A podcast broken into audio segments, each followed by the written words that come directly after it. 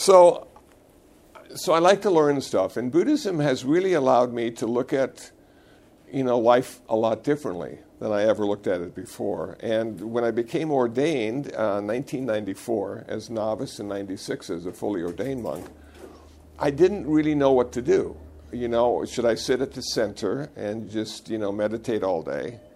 Well, that's not going to work very well. Um, should I, you know, uh, read the profound texts of Buddhism that are thousands of years old? You can find them, you know, uh, online and in bookstores now. And I say, well, I, it's good to read something. But maybe, maybe now that I'm ordained, maybe I should do something, you know, rather than just be something. So being something is good up to a point, but doing something is even better because that makes a difference. So the first thing I did was answer the phone. Seemed logical, and there was a, a, a person on the phone. His name was Deacon Szymanski, and he had seen an article in the LA Times about me speaking in uh, Pomona uh, at a Buddhist club and wondered if I'd be interested in going to California State Prison for Men to, to work with the Buddhist prisoners. Because he was Catholic and really didn't know what to say to the Buddhist prisoners. And so my response to that was, There are Buddhist prisoners? you mean we go to prison? And he said, Yeah, we got a couple Buddhists up here, you know and I said, okay, I'll I'll do it. And so uh, once a month, I, I, I didn't have a car then. I couldn't afford a car, but I had a motorcycle. So I'd ride my motorcycle up to Lancaster, California, which is like riding into hell during the summer, and riding into hell during the winter because there's like cold and cold and hotter than hot. And uh, but once I got to the prison, you know, uh, I went in. They have 4,300 men at that point and uh, I started in, the high security section of the prison. And so, you know, and, and we had some people join up. I was surprised. We had people join up. We had some Buddhists who actually were born in Buddhist countries and studied Buddhism, but didn't know a lot about Buddhism. It's like talking to a Christian in America and wanting them to explain Christian theology. Well, they can tell us about Easter, you know. But when it comes to theology, it's a little difficult. So, you know, I, I saw I was I, would be useful there. And then we had some people that practice yoga, and they wanted to find out about Buddhism. And so we had our little group, and it was held in the chapel. And I was able to get some books donated uh, to the chapel, and then they were stolen. And I'm going, well, you know, this is a prison, you know, and so so one of the so one of the prisoners said, "Well, I'll be I'll be the librarian, and we'll keep all the books in my cell, and then I'll keep track of who takes them out and who brings them back." So that so that problem was solved. And and then they asked me if I'd bring some incense um, uh, for their cells, and I said sure. And so I brought like you know. Even I think it was a thousand sticks of incense. I got some donations from different temples, and they have plenty of incense, so I brought it all up. And then the next month I went up there, they asked if I could bring some more incense. And I said, But I just brought you a thousand sticks of incense. They said, But we don't have any left. We sold all that, and we need some more. so I was like the supplier, and I said, Well, maybe we don't need incense. Maybe it's okay not to have incense here. And then they wanted me to change the, their, their, uh, their food. They wanted to be vegetarians because apparently the food isn't very good in prison, and they figured if they could get some fresh vegetables and fruits, it'd be even better. And I said, Well, you know, I'm really not here to change your diet. I'm here to change your mind. So I'm not going to talk to the warden about what you eat. You know, I'm just going to tell you about what the Buddha said. And so finally, it all settled down, and and they all brought blankets from their cell, and they sat on that on the floor instead of cushions. And they never closed their eyes during meditation because they didn't trust the people next to them. So they all, everybody meditated with their eyes open, and I'm going, okay, there you go. And so I started at the beginning. You know, I just started about what the Buddha said and what meditation was and, and what the uh, ideal of Buddhism is and what the final goal is. And I and and it was good. It was good. I had an uh, interesting time up there. Uh, but I realized too, after being there for a while, that there's a reason we have prisons. And not everybody needs to be in society. that you know there are some people that just don't have any self control, and and do some pretty nasty things.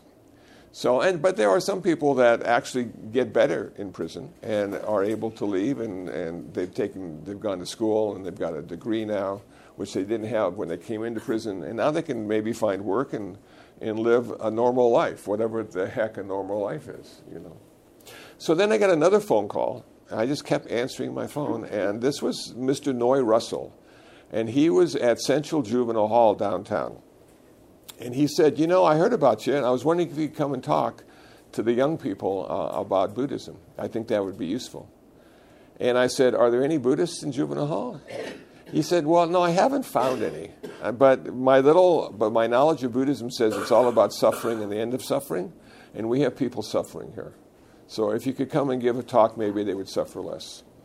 So I went and, and gave a talk, and and it seemed to be fine. Again, I started in a, in a high security section of uh, juvenile hall, and. Uh, and when I walked into the room, I really felt comfortable because we all had the same haircut. And I'm going, okay, I can, I can relate to this, you know. So I, I, talked about suffering and the end of suffering, and, and I was there for five years. And, and, uh, and one year I was awarded the Volunteer of the Year award for, from the probation department. So as a Buddhist, I, you know, I, I was always a volunteer. I never made any money from what I was doing, but I did get a lot of certificates. And so uh, my wall is full of certificates, which is nice. And then after, uh, after that, I got a call from Garden Grove Mayor who said, Hey, can you speak to our mayor's prayer breakfast? We'd like you to be the keynote speaker. And I said, Well, you know, I don't pray much, but I do eat breakfast. I'll take the gig. And so I went down and gave a talk, and, and everybody seemed to enjoy what I had to say. And then the police, uh, the, the chief of police asked me if I wanted to be a ride along police chaplain. And you know, Cops was always one of my favorite shows. So I thought, yeah, I want to see how all those people got to prison and juvenile hall. So for seven years, I was a ride along uh, police chaplain. And, and I'd, I'd, just be on the ship, be 12 hour shifts. And I go once a week, sometimes once every other week, and, and I just ride with the guys. And, and I have to give them credit because they didn't know I was going to be with them that day and they usually rode alone in Garden Grove, unlike they do in LA. And, and so now I'm sitting next to a police officer, and he's sitting next to this Buddhist guy, and probably never heard about Buddhism or what Buddhism was about. And, and so, so what do you talk about after 12 hours, you know? Well, we talked about, you know, the wife got some new drapes, you go, yeah, cool, you know, and, and what they saw on TV and the movie they went to. And, and we just talked about life, you know, and then we'd ch- chase somebody once in a while, and then we'd, but most of the time you're just driving around. And one of the things I noticed about being in a police car is they never look at you. That you'll go up to a stop sign or stoplight, and you have cars on either side, and they'll never look in the, in the police car. You know, I'll be looking at them, but they're straight ahead, you know, both hands on the wheel. You know, they're, they're doing what they're supposed to do. So, and during this time, I ended up at UCLA. Um, yeah, go figure. And, and so there was something called uh, the Buddhist Sangha Council of Southern California, and Venerable Piyananda was the president. And there was a woman named Heidi Singh, and she had been the Buddhist volunteer chaplain for the University Religious Conference at UCLA. And she uh, has children and a husband and, and, a job, and she just, it was just becoming too much for her. So Venerable Piyananda said, Kusala, hey, have you ever thought about being a chaplain at UCLA? I said, well, no, I never thought about that. but would you like to be? And we can put you right in there. And so, and you can just have, learn a lot and share Buddhism. And so I did. I, I, I signed up and I was the Buddhist chaplain for the University Religious Conference at UCLA for, I was uh, 10 years, long time. And we started on campus Buddhist Club. And I was eventually uh, invited to join the Spiritual Care Committee at the UCLA Medical Center. And I would give uh, uh, end of patient, uh, end of life issues for Buddhist patients um, presentations to the new chaplains coming online at UCLA. And once in a while, I would go and speak to Buddhist uh, patients, but um, you know, they, they weren't impressed with me because I didn't look like a Buddhist. You know, I was really tall and I seemed to be Caucasian and I only spoke English. And what is wrong with you? I said, Well, you know, I was born in Iowa. I don't know. You know, I'm just doing the best I can, and I really liked Buddhism. And uh, so, if we, you know, so once in a while I would speak to patients, but usually I found them to be disappointed when, that, when I walked into the room. So I, I, it's a cool. But the, but, the, but the club on campus went really well, and we had a lot of students and they weren't all Buddhists, but they were interested in Buddhism, and some were into yoga, and some were into Hinduism, and, and some were just into higher consciousness. And, and so that was a lot of fun. But the problem with UCLA is that they don't stay there very long. You know, so you have a wonderful Buddhist club, and all of a sudden, half of them are gone the next year. And you go, man. But the new ones show up. It's like, you know, the old ones go, the new ones come. Okay, the new ones showed up, and we started again. And, and so I gave a lot of the same talks two, three, four times, but it was okay because it was a new audience. So mm-hmm. it worked out well. So I just kept doing all this stuff, you know, 20 years of community service. And, and people say, well, what did you learn from all of that? I said, the thing I learned most was just to show up. You know, you're not going to change anybody's life. They're going to change their own life. You may give them some ideas of how you changed your life by what you say and what you do, but you can never tell anybody to change their life in the way you think they should. So I learned that early on. So somebody once asked me, Well, how many people did you save? Oh. And I said, Not one. if, if that's the sign of success, I was a failure. But I did show up, and I kept showing up, even though I didn't save anyone. So then I decided, well, maybe I don't need to, you know, do community service anymore. Maybe 20 years is enough. See, that was a predicament when I started doing this. How long should I do it? You know?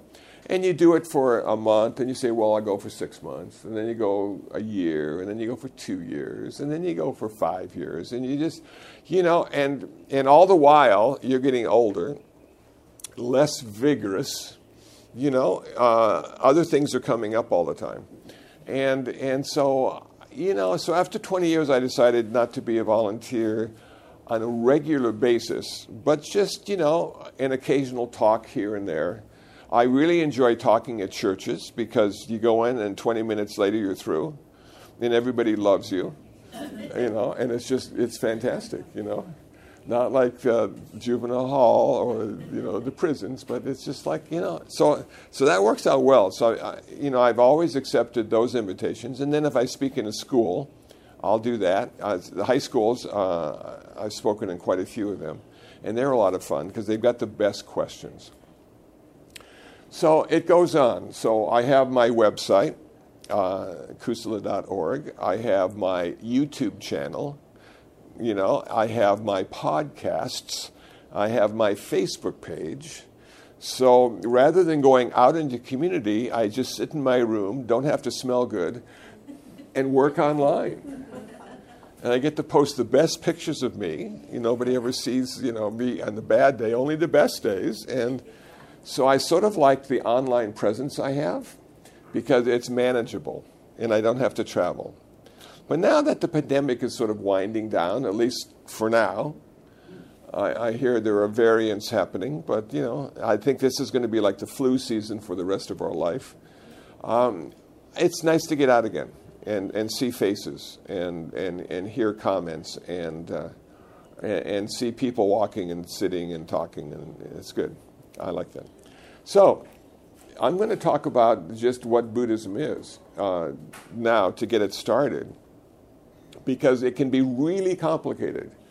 But I have never been complicated. I have been gifted with oversimplicity, because that's the way I understand life. I, I don't, I'm never going to be a scholar, though I've read a lot. But I just figured, you know, after giving a lot of talks, if I talk to the mind of people who are listening to me, I'm always leaving half of them out. If I talk to the heart of people listening to me, I speak to everyone. So I, I much rather sound like sort of a regular guy than a scholar professor. Though I like scholar professors, I just don't like to listen to them. I, I think there's a place for them in the world, and they should write as many books as they want. So, what is Buddhism? Buddhism can be looked at as a religion. That's how I look at it. And they say, but it can't be a religion because it doesn't have salvation. I said, yeah, it does. Buddhism saves you from suffering. That's our salvation. So we never have to suffer again. Okay. But Buddhism can be a lifestyle. You know, you can wear like all cotton, be a vegetarian, go listen to the latest Dalai Lama talks. You could have that as your lifestyle too. You don't have to be a religious Buddhist. Buddhism can be a, a really interesting philosophy because it's complicated and deep and, and very hard to understand at many levels. So, Buddhism works well as a philosophy, and Buddhism can be a therapy. So, a lot of people look at Buddhism as I'm having a bad day, I guess I'm going to have to go meditate and, and read some Dharma so I feel better. So, it can be a therapy as well. So, depending on how you look at it, you, those are different ways you can approach the subject of Buddhism. Was there a Buddha? Was there a historical Buddha? Archaeological evidence says, yeah, there was this guy. You know, we don't know if they called him the Buddha, but there was this guy, and he lived about the same time as the as the historical Buddha did, and he and he traveled, and we have these talks that have been recorded, which may have been his talks. But now, when you start getting into the Buddha Dharma and, and what the Buddha talked about, keep in mind that the Buddha was not a god.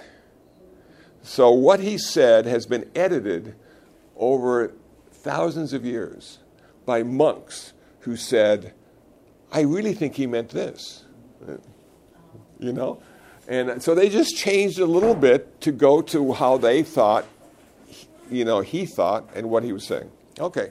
So when you read the Buddha Dharma, you have to do it with a grain of salt. And you go, okay, he may have said this, Someone may have said this, and it seems to be good and it seems to work, and so that's the main thing. Does the Dharma, the Buddha Dharma, work? Yes. Does it matter who said it? Not as much as the fact that it works.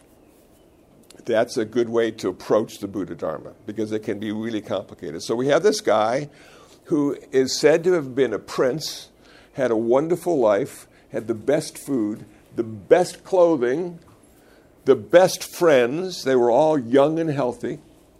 And one day he said to his charioteer, Channa, Channa, let's go into the streets of the city. I've been kept secluded in the palace. I want to see what's happening outside the walls of the palace. Come on, let's go.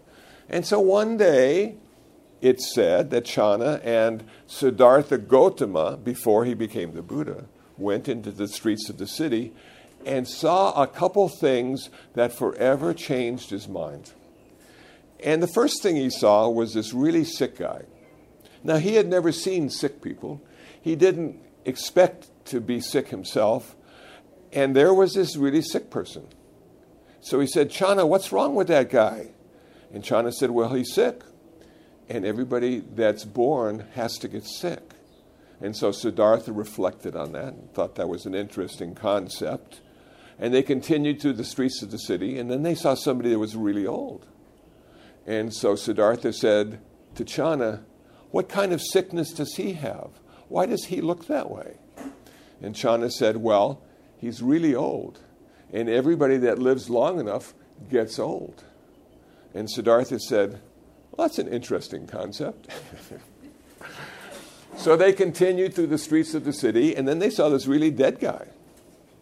And so Siddhartha said to Channa, Channa, what's wrong with that guy? Is he sick? Is he old? And Channa said, No, he's dead. and everybody that's born has to die. And so Siddhartha said, Well, that's an interesting concept.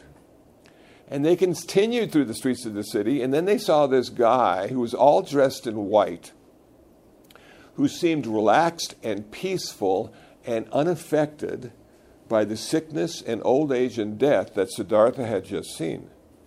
And he said to Channa, Channa, why is that guy so relaxed? Look at all the suffering we've seen today. It doesn't seem to affect him at all. And Channa said he's a religious person. He's finding the answers to life through his spiritual practice.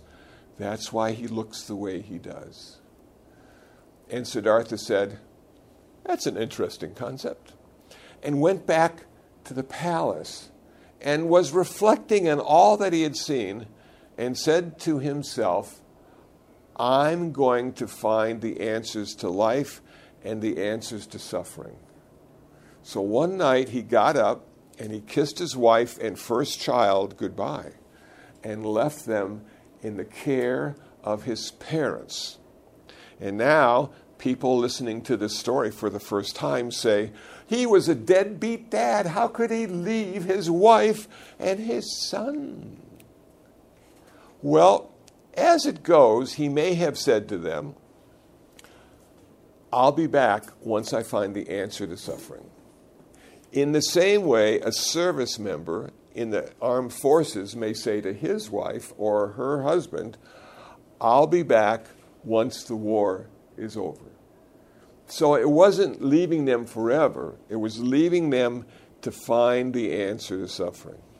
And so he did. He found it. He achieved nirvana. It took him a really long time, it took him years of practice and, and almost starvation, and, but he did it. He hung in there. And then he's giving a talk in a small village, and his wife found out that he was giving a talk. And his wife said to the son, Rahula now, who was older, Go and ask your dad for your inheritance because he was really rich. And so little Rahula went to his dad and said, Dad, I want my inheritance. And the Buddha said, Yes, I'll give it to you. And he ordained his son as a monk. That was his inheritance. Well, his wife went nuts. Not only did she lose her husband, but she lost her, lost her only son. So she went up and said, How could you do that? How could you ordain your son as a monk? And he spoke to her for a while and ordained her as a nun. And that's why we have no people today who are directly associated with the Buddha through life and birth or marriage because he ordained everybody and they were celibate. Okay, so what did he have to say about this, this thing that he found? Because he, he talked for 45 years. You know, it would have been interesting to me if Christ had talked for 45 years because he would have had some really cool stuff to say, and it might have been very similar to what the Buddha said. So, the Buddha said, I have discovered four universal truths.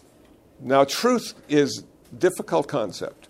I know everybody thinks truth is obvious, but it's not.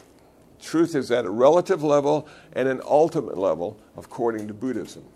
So, what is relative truth? Relative truth is you can't drive any faster than 65 miles an hour, or they give you a ticket. That's the relative truth of being on the freeway. Okay, cool. Is it arbitrary? Is relative truth arbitrary? Absolutely. Because remember back in the 70s, we couldn't drive any faster than 55 because we had an oil shortage and we were trying to save gasoline. You know, so how are we saving gasoline in 2022? We just raised the price to an ungodly amount. So people are driving less. Okay, relative truth. Relative truth. And most of our truths that we deal with are relative. Ultimate truth. And ultimate truth can only be experienced. And ultimate truth can only be felt. It's intuitive, it's not intellectual. You feel it. You know it. but you may not understand it. That's the ultimate truth. And that's what the Buddha eventually realized through his practice. So he said, The first truth I have discovered is that life is ultimately unsatisfactory. Yeah, yeah. And, and it's not always unsatisfactory. We can go to Disneyland, we can have a, a nice day, but it's ultimately going to be unsatisfactory. Why? Why? Because it's always changing. That's why. It never stays the same very long at all. Just when you think you've got a good hair day, the next day it looks terrible. And you go, wow, what happened? You know? And your car needs a tune up, and your shoes hurt, and you just go, man, you know, I know my life could be perfect if only. But it never turns out to be perfect because it's always changing into something else, as are we. We're always changing into something else. If you saw me 30 years ago, or 40 years ago, or 60 years ago, I didn't look like this. And you know, I looked like that person in that era, in that decade. I thought and dressed like that person in that decade, but that person had to die in order for the next person to be born again. So we're being dying and reborn moment after moment. Old people die, the new people come. In one body, in one lifetime.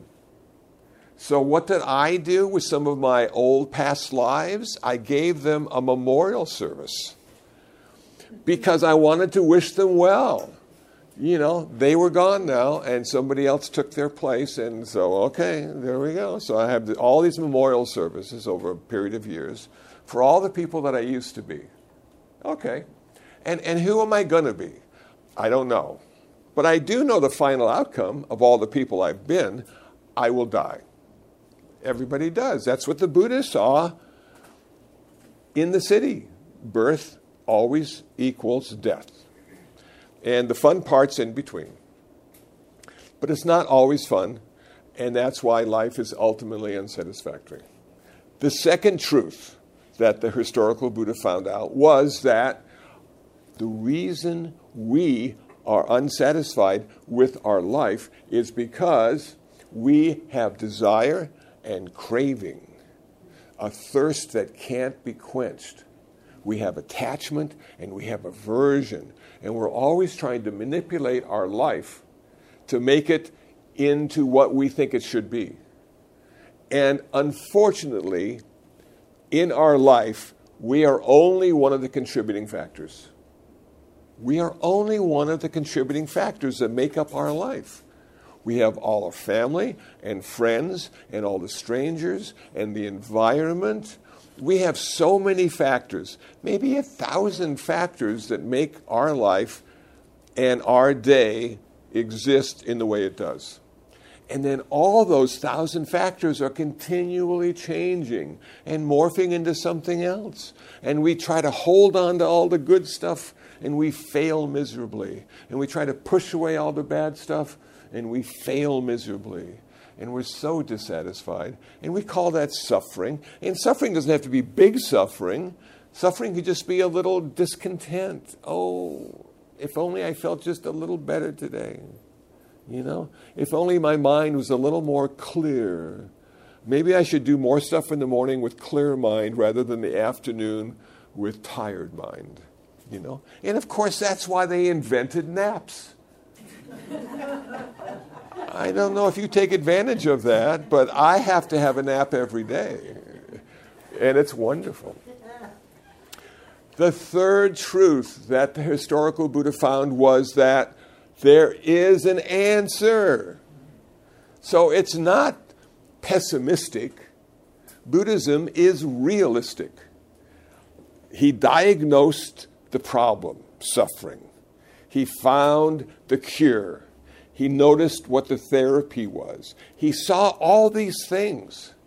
And that's what he talked about for 45 years. Only two things. So we keep it. Oh, that's me. Nobody ever calls, oh, well, go away. Nobody ever calls me. So Isn't it a pleasant song? And so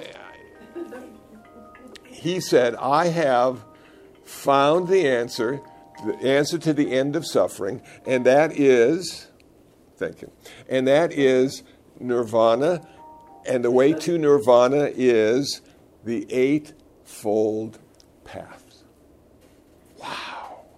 The path that leads to nirvana, step by step. Right view, right intention, right speech, right action, right livelihood, right effort, right mindfulness, right concentration. Those eight path factors form, form our release from suffering. That's the path we all take. Now, it's not one by one. It's not, sometimes it's not linear. We have to, this is a weird path. It's an ultimate path, so it's not linear. One does not lead to two. But all together, it creates our salvation, salvation from suffering. Okay. So far, so good? Okay, let, let's talk about the first path factor right view. Okay. Now, right view is interesting because it, it's two parts. Number one, to understand the noble, Four Noble Truths, which I just spoke about, in a relative and ultimate way, to understand both levels. Technology. Eh? To understand that it is going to be with you the rest of your life if you practice Buddhism. So you need to understand what you're doing and how to, how to talk about it and how to listen to it. But you also need to understand at an ultimate level with no talking and no understanding, but intuiting it and feeling it. So we have the Four Noble Truths at a relative level and an ultimate level. And now we come to karma right view of karma. This is so important because karma is the motivating factor of our life. Karma is our life's engine. Okay? And there's a lot of, you know, what goes around comes around, one of my favorite bumper stickers in the 70s, you know.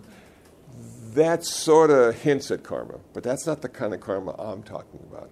So the kind of karma I'm talking about is this Karma is what you think, what you say, what you do. The consequences of what you think, say, and do in Pali, the canonical language of early Buddhism, is called vipaka. Karma, vipaka, cause and consequence. Okay? Cause and consequence. So every time we think something, we are generating karma. We're transforming neutral energy. Okay, it's all about energy. We're transforming neutral energy into positive or negative, wholesome, unwholesome, skillful, unskillful, however you want to think about it. We're taking a neutral energy and thinking about something and creating that neutral energy and making it positive or negative. That has the least amount of consequence. We have a thousand thoughts every day that might not be so skillful. But the consequences of those unskillful thoughts really don't manifest because nobody knows. Thinking is really nice. It's all in the inside, it's not on the outside. And some people say, wouldn't it be cool if you could read people's minds? I'm going, no way. I, I just read my own mind and I'm disappointed. I don't want to read theirs too. so then we've got speaking. Now, speaking has a much greater consequence, you know, and we can see it right now with all the problems in the world and, and all these leaders of the world and what they say and the reactions to what they say and how it escalates and de escalates the, the situation and how everybody's angry or they're not angry or they're not quite as angry. We get, all this goes on all the time. So, speaking is really important, and you can't take it back once it gets into the world. So, we really need to be mindful before we say something unskillful because those consequences will follow us. The problem with karma, it never forgets your zip code. That's the problem. And you can't ask for forgiveness. Karma has no ears. You can't put your hands together and say, Oh, karma, can you forgive me? Karma has no eyes. Man, you're stuck. Almost. There's a way out, but you're stuck. The worst kind of karma is action. And I say the worst kind if it's unskillful, but the best kind is, is if it's skillful. So, all my volunteer years, I consider that to be skillful activity. That I was, I was filling up my karma account with good, positive karma. So, if I was a jerk a few times during those 20 years, I would overshadow me being a jerk with all the good karma that I presented. And so I wouldn't feel the consequences. Isn't that cool? See how that works? You have a pond, okay? And you throw a rock in the pond, and it creates all these ripples all across the top. That's what karma is with no good karma. You have, if you throw the karma in, there's nothing to absorb the bad stuff, and you feel the consequences. But what happens if you throw a rock in the ocean? A couple riplets, but then it disappears because it's absorbed. So, how I look at all my 20 years of service was that that's the big karma, that's the ocean of karma. In all the little stuff I did, it was like throwing a pebble in the ocean. So, I didn't feel the consequences, or if I did, they weren't very severe. Okay? So, here we go now with action. And if anybody saw the Oscars, oh my gosh, how could that happen? How could that happen? And everybody just freaked out. And we're still talking about it. And I'm thinking, did you forget about Ukraine? You know what I'm saying? Have you forgot about the pandemic and the million people that died during the pandemic globally?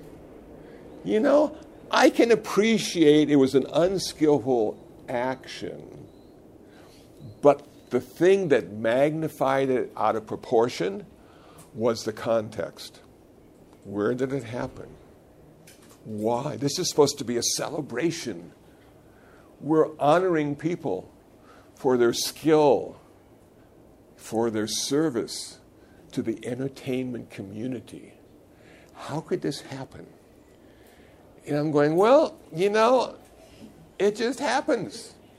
This stuff happens all the time you know, yesterday there was a hit and run and somebody died in the crosswalk. God, you know, do we talk about that for 11 days? Hardly even a mention on the news, you know? You just go, oh, good.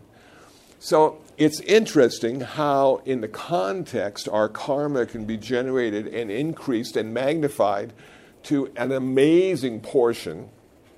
And then some of the other stuff we do is, is, doesn't have the same consequence because it's been buffered by all the good stuff we did before karma. So we need to understand karma. And that karma is what we live by because, as a Buddhist, we do not have a divine lawgiver who defines for us what is right and what is wrong. We lack that. So, what do we have instead? What's our reference point? Our reference point is more suffering or less suffering. If I'm suffering less, I got good karma.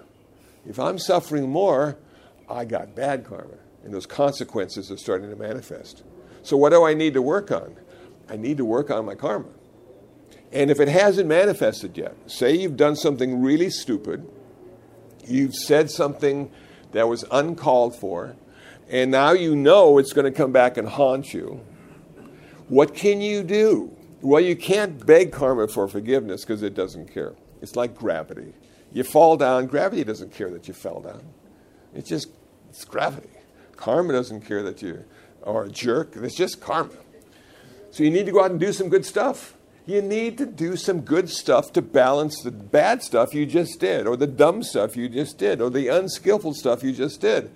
So you need to maybe give somebody some food, donate to a proper cause, like save the animals or something. You need to do something good or skillful so that karma then will have a positive consequence and negate the unskillful karma, and you might feel the consequence a little bit, but not as much as you would have if you didn't perform something good, say something good, or think something good. See how that works? You know what that means? That literally means we're in charge of our life. Come on. We've had all these people tell us they're in charge. You know? The politicians tell us they're going to do this for us and that for us. You know? The religious people tell us they've got something that will help us. You know? The, the police department says we're on your side. We're gonna, you know, blah, blah, blah. okay. And you and you get, and then if you have a wife or husband or a mother or a father or children, you know, they're going to help you. They're going to be on your side. Okay. But at some point, I suppose we need to take responsibility for our life. And if it's not going the way we think it should, we need to change what we think, say, and do to change the course. But again, we're one of the contributing factors. We're not the only factor. So it may take a really long time, and it may take a couple lifetimes. We don't know. Let's talk about lifetimes, because this just freaks Westerners out. Rebirth and reincarnation. I don't believe that. Come on, have you ever talked to anybody that remembers their past life? And if they did remember their past life, they were a king or a queen. They weren't a garbage guy, you know? So, so you know, so, so why do we have rebirth in Buddhism? Now, we don't have reincarnation. Let me, let me be clear about that. And you say, well, what's the difference between reincarnation and rebirth? Reincarnation requires a soul. And Buddhism says we don't have a soul. Now, does that freak you out? You can have one if you want, it's okay. you know, it's not going to hurt anything. It's just when the Buddha looked for his soul, which was an important concept 2,500 years ago in India, he kept coming up empty. He couldn't find it. Where does it exist if we have a soul? Is it behind the pituitary gland? Is that why we can't be aware of it? Is it what does it look like? How much does it weigh?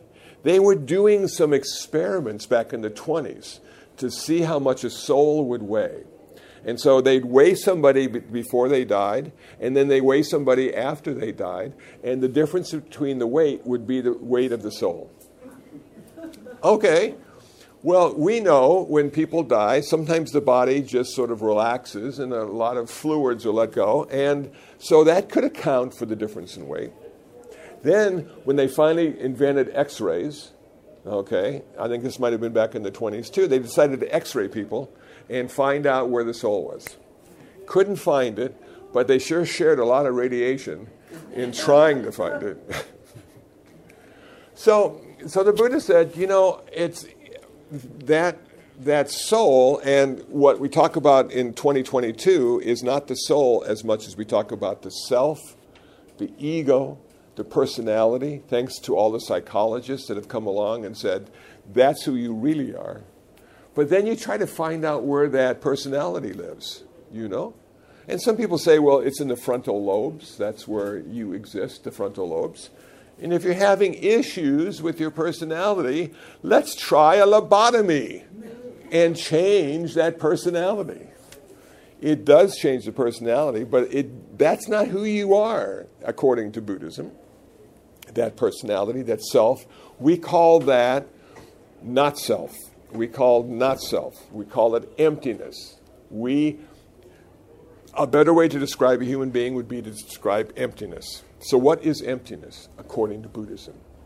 Emptiness is the interconnection and interdependence of all phenomena, empty of independent existence. Nothing exists independently. Everything necessarily exists because other things exist. If you take too many things away, then we no longer exist. For instance, if you stop drinking water, in about seven or eight days, you're dead. If you stop eating food, you maybe have 25 to 35 days. So it takes longer to die that way. If you stop breathing air, you might have five or six minutes at the most, and then you're dead.